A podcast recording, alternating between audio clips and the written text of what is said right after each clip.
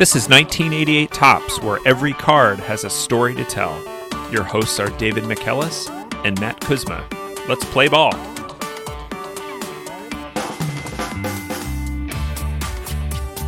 Welcome back to 1988 Topps.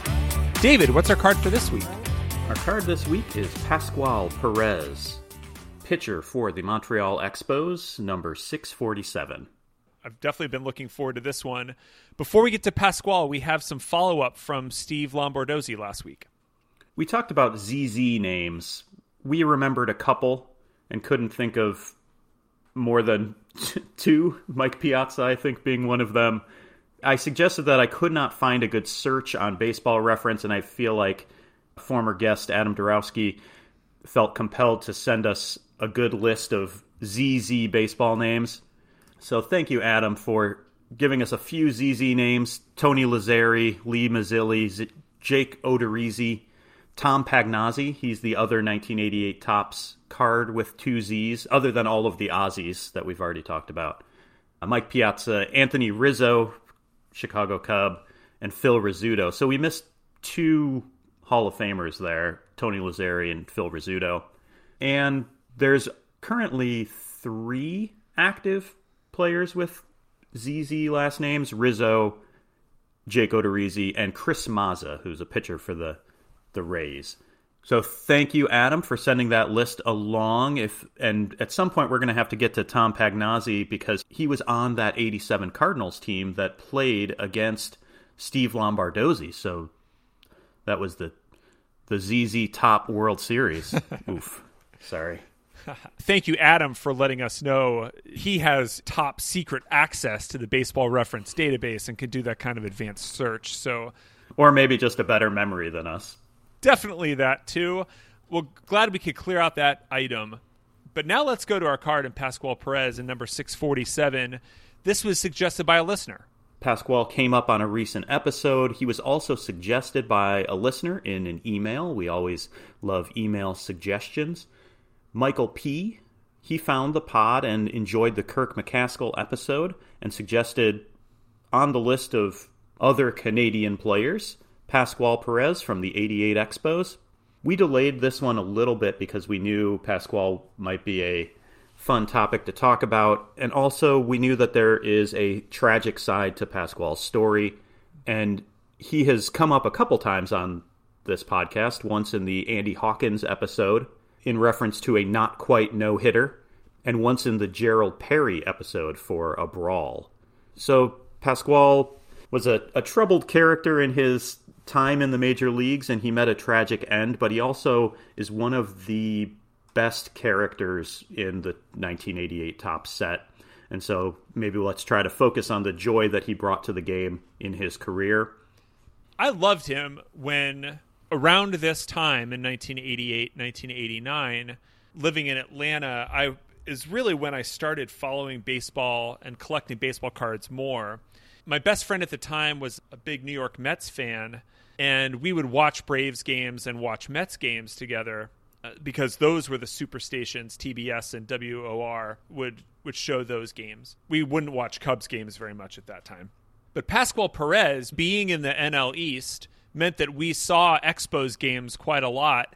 The Gold Tooth, his pitching delivery, so many things that we're going to talk about about his character, about his personality, how he played. He he was just a character in the division that we, you know, often were were talking about. So I was excited to to then look at back at some of the video and prep for this episode. This is going to be a lot of fun. And this is another one of those airbrushed cards. The front of this card you have I mean, no airbrushing on Pascual on that smile, but airbrushed hat. And so we had to refer to the expert at Painted Cap on Twitter, talked about this Pascual Perez card, and said the artist's motivation was he was signed as a free agent with the Expos, the Topps art techniques, classic brush stroke, button doctoring, intermediate wrinkle texture, and t shirt touch up. so yeah, you're look, looking at this card. You can tell those those techniques were put in place because this it looks pretty weird. the The logo on the hat definitely doesn't look right. It, it definitely looks like you could clearly see Pate brushstrokes on that hat. It, it's it's a terrible paint job. it's pretty bad. It's pretty bad, but but Pasquale looks great. It's, yes, it's, they it's, painted on a T-shirt underneath this buttoned-up jersey too. It's just so. It this is what is really bad, and it also made me question. When I look at this now, I I think back to when I would have been seven or eight years old. I don't think I realized that these jerseys were painted on. I just knew that some of the cards looked weird. Was I not very bright? this is a terrible painting. I, I, think so. I think that we can accurately say that this was a painting maneuver that was effective enough to fool a child. so yes, it was good enough to fool you at age ten, but right. not but not any better than that. Well, so, I'm glad to know that I have progressed in my art appreciation since 1988. David, it really looks like Pasquale inspires all sorts of artistic impression and artistic interpretation. So it seems appropriate that the painted cap has this kind of advanced technique as well. Very true. And if you look at his other cards, maybe we should just include a, a link to every Pasquale Perez baseball card. Mm. There's so many good pictures of him, both in action, on the bench. There's always a ton of hair. in different yeah. poses. The 1990 the 1990 Topps, you know, from the profile and his hair is just the 88 Donruss. Yeah, in oh, is that man. the one where he's wearing the silky jacket? Yeah. Oh, it's just excellent. So, uh, a big character we'll look forward to getting to. Go into the back of the card. Pasquale is listed as six two one sixty three. I think that is our first weight that's down to the single pound as opposed to a zero or five. It's so precise. I like. Did he have a big lunch and said like, no, no, no, put down one sixty three. Uh, most of them are yeah zeros or fives. That also seems maybe generous for Pasquale in a lot of the videos. He is a very thin guy and very tall and very lanky. Yeah, 163 is yeah after a big breakfast. Right-handed pitcher and and batter Signed by the Pirates as a free agent in 1976. Born May 17th, 1957, San Cristobal, Dominican Republic. And other notables from San Cristobal, other than the Perez family, Raul Mondesi, a former ball player who went on to be mayor from 2010 to 2016, and then in 2017 was found guilty of embezzling up to $6 million and sentenced Ooh. to eight years in prison uh, for corruption and mishandling of public funds during his term as mayor. So that's a great baseball history, including other guys like Jose Rijo, Ivan Nova, Jose Guillen, Pedro Strop, and the many Perez brothers. Yeah, and that's the fun fact that his brother Melido pitched with the Kansas City Royals in 1987. But six of the Perez brothers ended up pitching professionally. Yeah, I'm not sure of the exact birth order here. I think Pasquale was the oldest, born in 57. Melido was born in 1966, and Carlos was 14 years younger than Pasquale, born in 1971. I think he was the youngest. Other brothers, Valerio, Ruben Dario, and Vladimir, all pitched in minor league baseball. Their father, Chicho Gross, Juan Pablo Gross, Pasquale's name was Pasquale Gross Perez. They took their mother's last name, but their father's name was Chicho, taught the sons to pitch using coconuts. And he said, strike out somebody with a coconut and baseball is no problem. Which sounds like if you can dodge a wrench, you can dodge a ball. but so they got strong throwing coconuts. And there's a 1990 Sports Illustrated article about all of these brothers. And it is very entertaining. And there's a lot of interviews with these kind of just wacky brothers. And but also incredibly talented baseball playing brothers. That is awesome. This reminds me of Tony Pena's mom, who taught him to catch.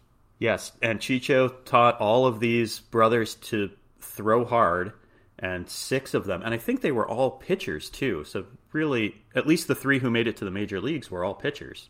So, Pasquale signed as a free agent at 19 years old in 1976. He has kind of a long minor league career with the Pirates, and if you look at the stats, you know, not nothing really jumps out. He made a pretty big jump from single A in 1978 to triple A in 1979 and you know went 12 and 10 with a 4.05 ERA in 1980 to get called up to the big leagues for the defending World Series champ Pirates. He had a couple uneventful seasons with the Pirates, pitched in 19 games over two seasons, and in 1982 was traded to Atlanta for Larry McWilliams. McWilliams was having a kind of rough year with Atlanta, and after the trade, he had a career resurgence in Pittsburgh with a couple winning seasons. Pascual goes to the Braves, well, to their AAA affiliate at first, and goes 5 and 0 with a 1.26 ERA to earn a late July call up to the at the time first place Atlanta Braves. So really big move for Pascual in 1982 the change of scenery changed his fortunes quite a bit. The change of scenery also led to an incident that Pascual is most famous for. Pascual, when he was called up, pitched in a couple games. Nothing really eventful happened.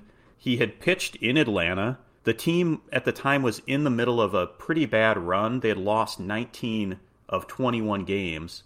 They're in a bit of a slump. And Pascual also had some troubles around this time. He got his driver's license and he did not understand the map of Atlanta. He was scheduled to start on August 19th and he borrowed a car. Someone told him take I 85 and instead he got on I 285. Ah. Uh, as we always discuss in my other podcast this week in urban transportation, 285s, 485s, and 685s are often loops around major cities. I did not know this. I've never been to Atlanta, but when you look at the map, 285 is a big circle. Pascual thought if he is on the expressway, he's going to see an exit sign that says Fulton County Stadium here. And Fulton County Stadium is right in the middle of that giant 285 circle, which is 60 miles around. Later, Pascual said this borrowed car, it had a big radio, and the music was really loud. He didn't see his exit, so he just kept driving and kept driving for two and a half hours. Oh. And drove almost 150 miles before he said that the car got really hot and he was running low on gas and he had to stop at a gas station. He asks the guy for $10 worth of gas, and the guy says, Are you Pascual Perez? And apparently, this gas station attendant had been listening to the radio and told him, They're waiting for you at the stadium. You're 20 minutes away, and gave him directions to the stadium. So Pascual said he thinks he's going to get fired. He's still relatively new to the team. He gets to the stadium 10 minutes after the start of the game, and Joe Torre says he's going to fine him $100. And Pascual says, $100? And Joe Torre says, no, no, no, no ciento pesos. To which Pascual then a sigh of relief because ciento pesos is only at the time worth ten bucks. So Joe Torre laughs it off. They fortunately had Phil Niekro, and we know from the Niekro brothers episode that those guys would pitch on a day's notice just throw 150 knuckleballs and not think twice. So Phil Niekro pitches on 30 minutes notice and gets a win. The team turns it around. They win 13 of their next 15 games, and Pascual becomes a bit of a local legend. They make him an I 285 Perez warm up jacket. he gets a couple nicknames Perimeter Perez and I 285, and the team ends up winning the NL West that year. You know, driving in America is not easy. And it shows a couple other things how valuable the Niekro brothers were and, their knuckleball that on 30 minutes notice that Phil Niekro could pitch seven innings and get a win. And at the time Phil Niekro was in the middle of one of his best seasons and he was the the ace of the staff and nowadays you cannot imagine somebody saying this guy didn't show up on time let's throw our ace out there on short rest in the middle of a pennant race Joe Torre later said that this incident led to maybe a little bit of a lightening of the team's mood, and Pascual showed up right at the right time for for Atlanta that year. Yeah, broke their losing streak. So Pascual finishes four and four with a 3.06 ERA that year, and Atlanta wins the division. They win the NL West. earns them a spot in the NLCS. Game one of that NLCS against the Cardinals got rained out. Phil Niekro started, and two outs short of an official game, which Atlanta would have won one to nothing, the umpires call the game due to rain. So they replay game one, and Pascual gets the start. Unfortunately, he also gets a loss, giving up four runs in five innings. He later came on in relief in game three with his team already down four to nothing. Atlanta couldn't come back. The Cardinals finished the sweep and end up winning the World Series. And unfortunately, that was also Pascual's only playoff experience in his career. Mm. Well, in 1983, Atlanta was still pretty good, though. They were in first place late into August before falling off and finishing second to the Dodgers. Pascual has a, a great season. He's going 10 and 2 to start the year and made his first All Star game he ends up finishing 15 and 8 so he fell off a little bit in the second half as did the braves. But a, a solid season seven complete games and a 3.43 era so a. Good year in 1983 that offseason though brings us to the perennial 1988 Topps cocaine question mark which in this case becomes cocaine period. It's unclear if Pascual had been using cocaine before this 1984 incident, but in the off season, he's arrested by Dominican authorities with cocaine in his possession. So much cocaine that I've read they could have charged him with an intent to distribute cocaine. He ends up jailed for three months and misses the first month of the season. And this is just the first of many cocaine incidents for Pascual so when he gets out of jail, he makes it back to the States and starts pitching in May of 1984. And puts together another solid season coming out of a Dominican jail, missing all of preseason, and being able to put up numbers like going 14 and 8 with a 3.74 ERA is pretty impressive. Definitely. And this is where you start to see the flair and where you see him being impressive as an entertainer we need to talk about the eephus pitch. Pasquale would throw this pitch that was later called the Pasquale pitch. And in Montreal, they called it l'arc-en-ciel, or the rainbow, where he would go into his windup. It looked like he's throwing a fastball or a regular breaking pitch. And at the last minute, he would just bloop a pitch that would often go over the plate. And it looks like something that somebody should just smash out of the park. And in this one video, we see Eric Davis just totally whiffing. There's another video of it with Andre Dawson taking what looks like a softball swing, taking two steps up and trying to crank the ball and instead fouling it off.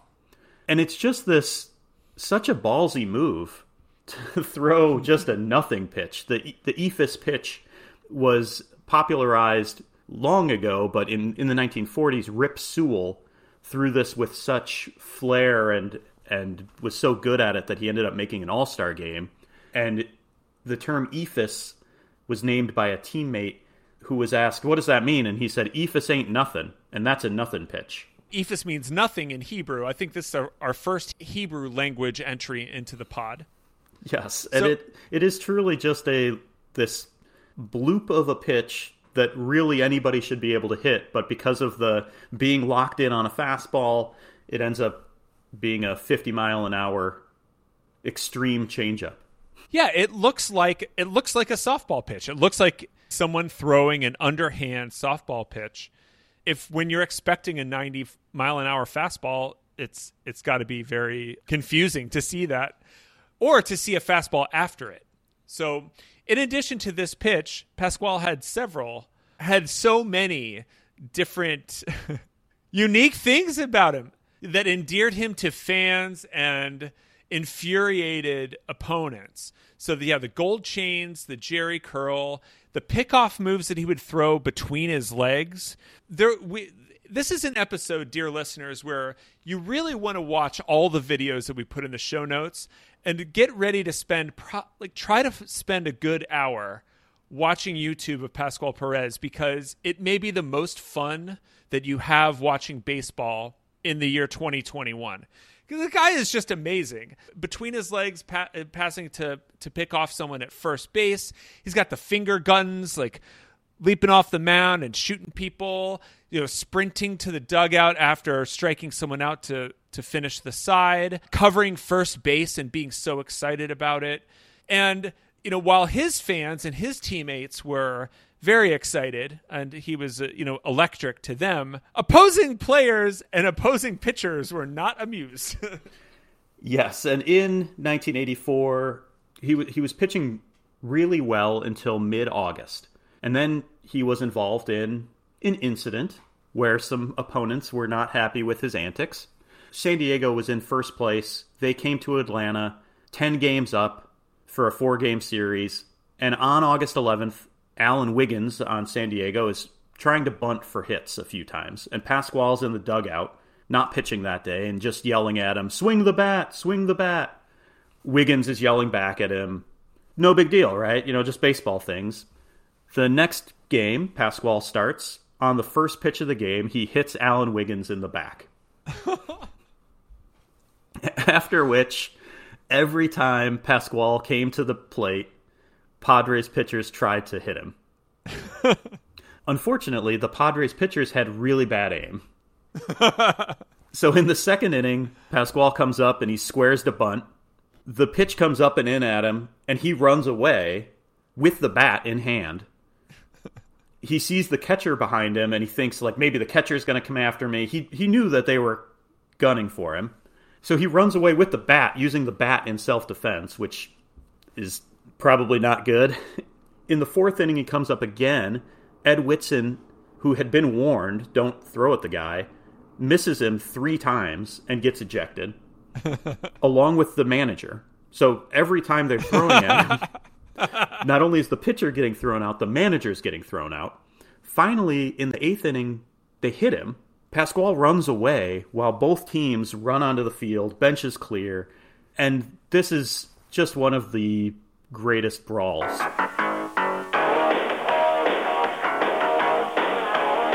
We've highlighted some excellent brawls in this series, but this one really takes it. The Braves bench comes out so fast and they start picking out targets left and right. Although the original pitcher has has gotten away from the scene because he knows he's in danger.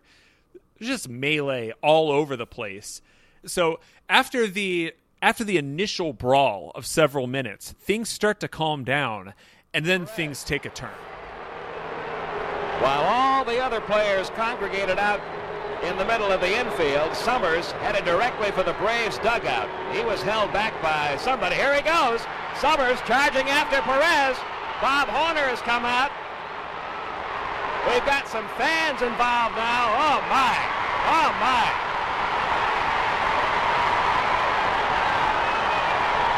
This one is very close to getting totally out of control. A couple of fans have come down onto the field.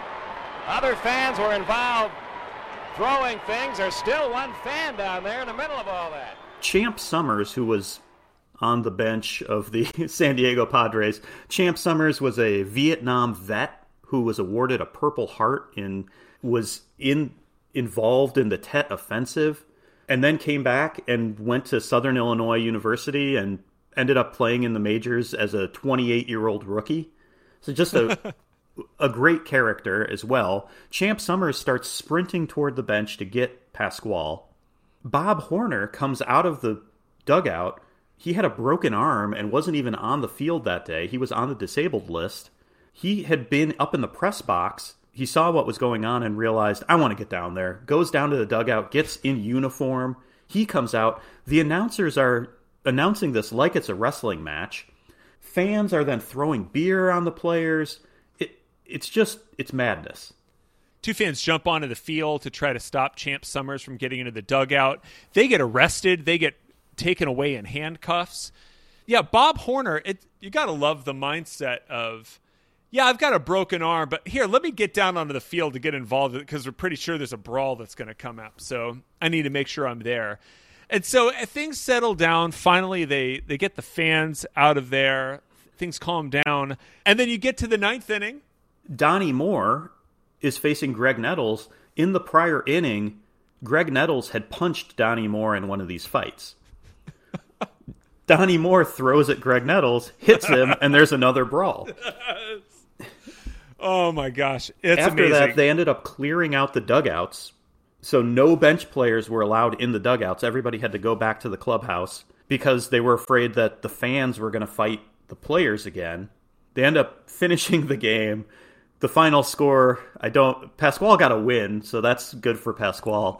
But there were three full-on brawls with mini brawls. There was some WWE style. Is that Champ Summers running toward the? It amazing, just amazing.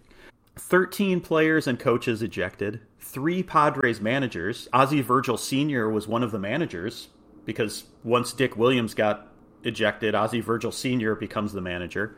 Five fans arrested. Ed Whitson ends up shirtless. but unfortunately, after the game, it seemed like Pasquale was shy about pitching inside, and he ended up going three and four for the rest of the season. Uh, Atlanta doesn't make the playoffs. And this starts a, a bit of a dark spell for Pasquale going into 1985.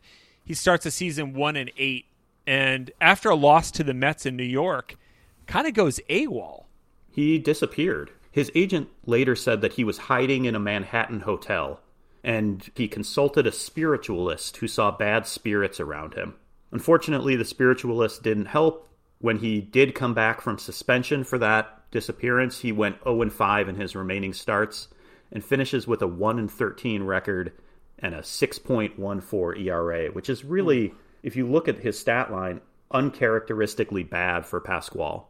He also had three stints on the disabled list due to shoulder injuries and a couple of suspensions.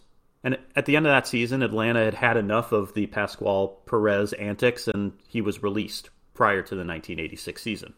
Yeah, in 1986, there's no line on the card for it because he just didn't play baseball that year.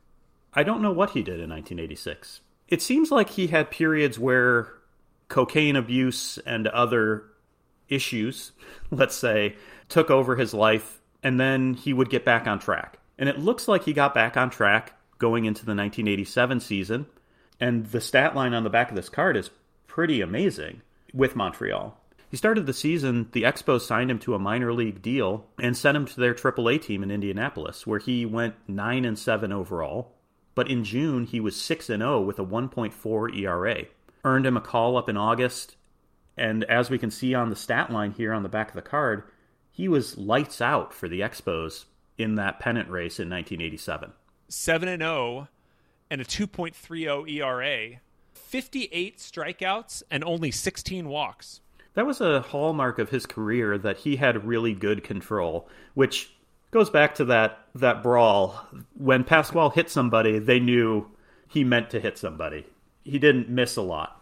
That 87 Expos team, they they didn't end up winning the NL East. They finished 3rd, but they went 91 and 71 and were really a revelation. They finished only 4 games out of out of the division lead, and Pasquale was a big part of that and an unexpected star pretty remarkable for a guy to go from out of baseball to 7 and 0. Going into the next season, 1988, he was 12 and 8 with a 2.44 ERA. So really keeps that keeps that momentum. Similar to what we saw with Oil Can Boyd, Pasquale it seems found himself in Montreal, which is interesting because Montreal was known around the league as a place for players to get cocaine.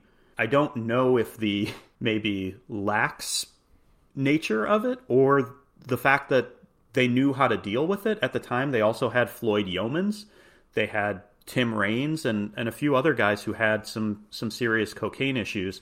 But it seems like Pasquale figured himself out at, at least for this short period. In 1988, he also threw a five inning no hitter, something that we talked about in the Andy Hawkins episode. Pasquale was throwing a no hitter through five innings, and the game was called off after a 90 minute rain delay at Philadelphia.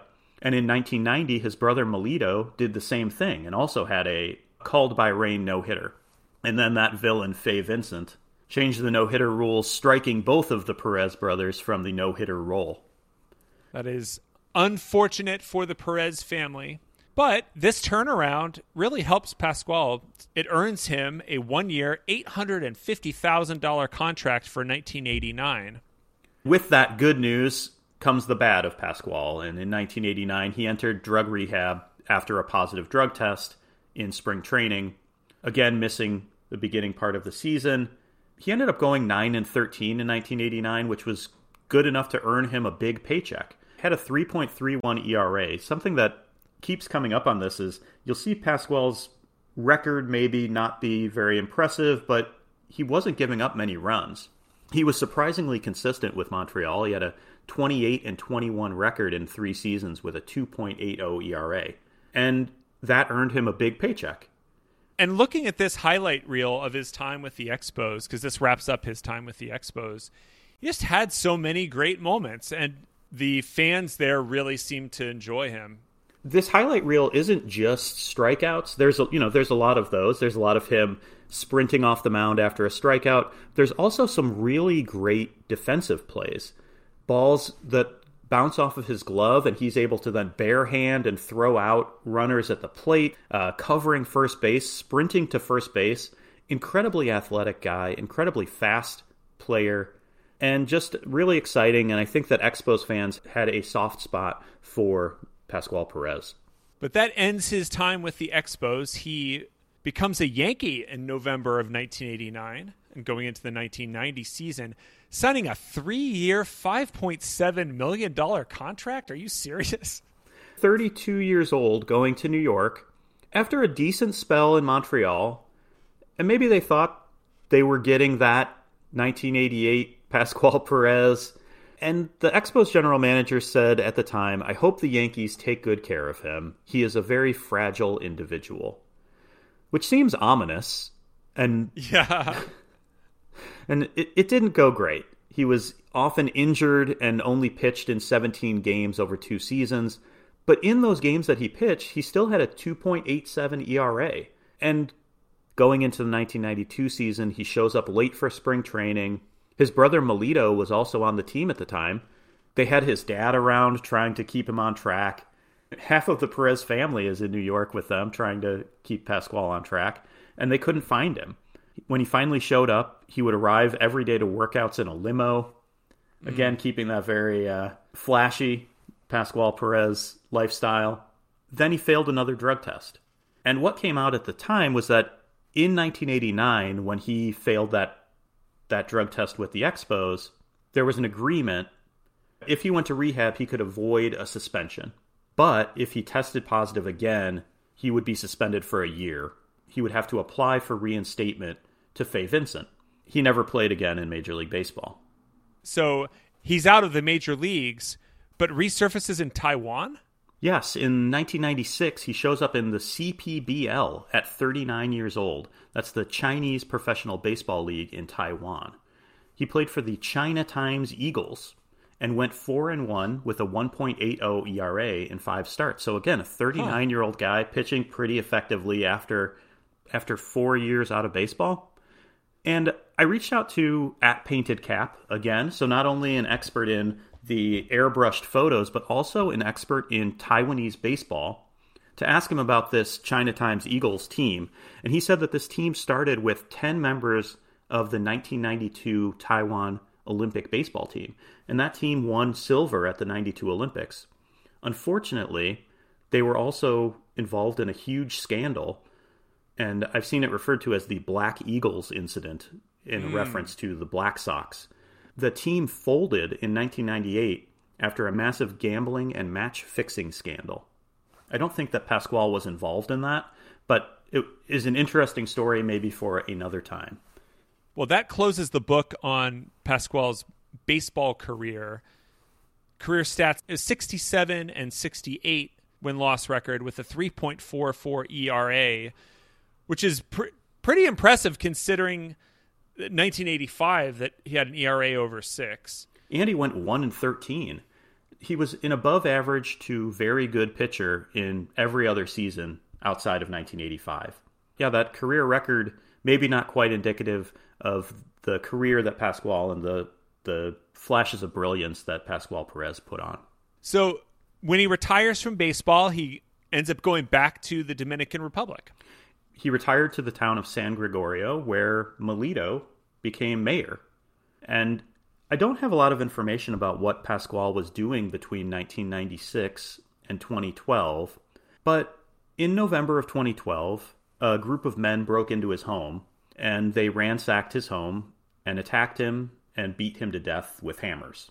His body was discovered by his ex wife, and Melido later said that his brother had suffered from illness.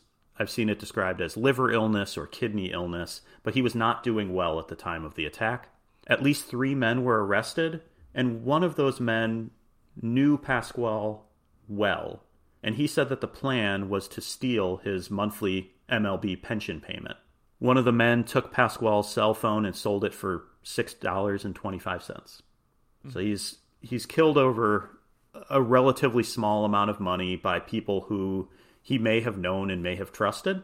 I've seen it reported that it was some low level drug dealers or some acquaintances, but it's clear that something was happening here, and I haven't been able to find reports after the 2012 arrests of three people, but it's a really a tragic end to a, a troubled life. There's no way to segue from that. Really, only how to think about someone who had so much joy as a player and when they're living, and then to be faced with the harsh reality of how they died. It's a really difficult thing when we come across these situations, David.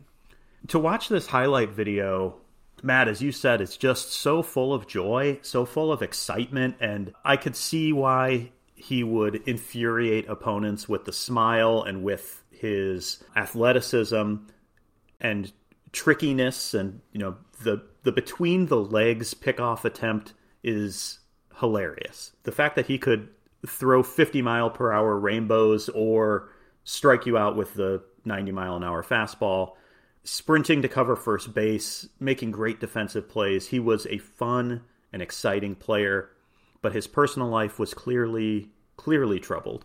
And without trying to diagnose the cause of his problems, it seems like he never quite got away from it. And it prematurely ended a promising and exciting career that could have been great. This is a guy who should have been done after that 1985 season, and instead was able to get his life back together and have a second career peak. And when he went to New York, how great would it have been to see that exciting Pasquale Perez pitching for a great team in New York in the biggest media market in the world, but it wasn't meant to be, and he fell back into some old habits. And I haven't found a lot about his time in retirement, but the scene at the end is just terrible. If at least one of these people knew Pasquale and maybe maybe he trusted them and they tried to take advantage of an ill person and killed him. So, I don't know. It's, it's tough. I, I want to remember Pasquale as the guy in the video, this big grin and gold tooth and gold chains, and able to pitch shockingly well despite his many personal issues. The highlight video calls him the most entertaining expo to ever wear the uniform, which is a great tribute to Pasquale Perez. And that's how I will always remember him and th- and that is how we will remember him here on the show. So it's a full story and a complicated story, but those moments of of watching someone performing great and making people happy, it's it's quite a thing to see. So rest in peace to Pasquale Perez. Thank you, David, for bringing us that story today. Thank you to Michael P for the suggestion. And thank you to you at home for listening. If you've ever gotten lost on Atlanta Spaghetti Junction, We'd love to hear from you. You can find us on Twitter. We're at Topps1988. Thanks a lot, and we'll see you next week.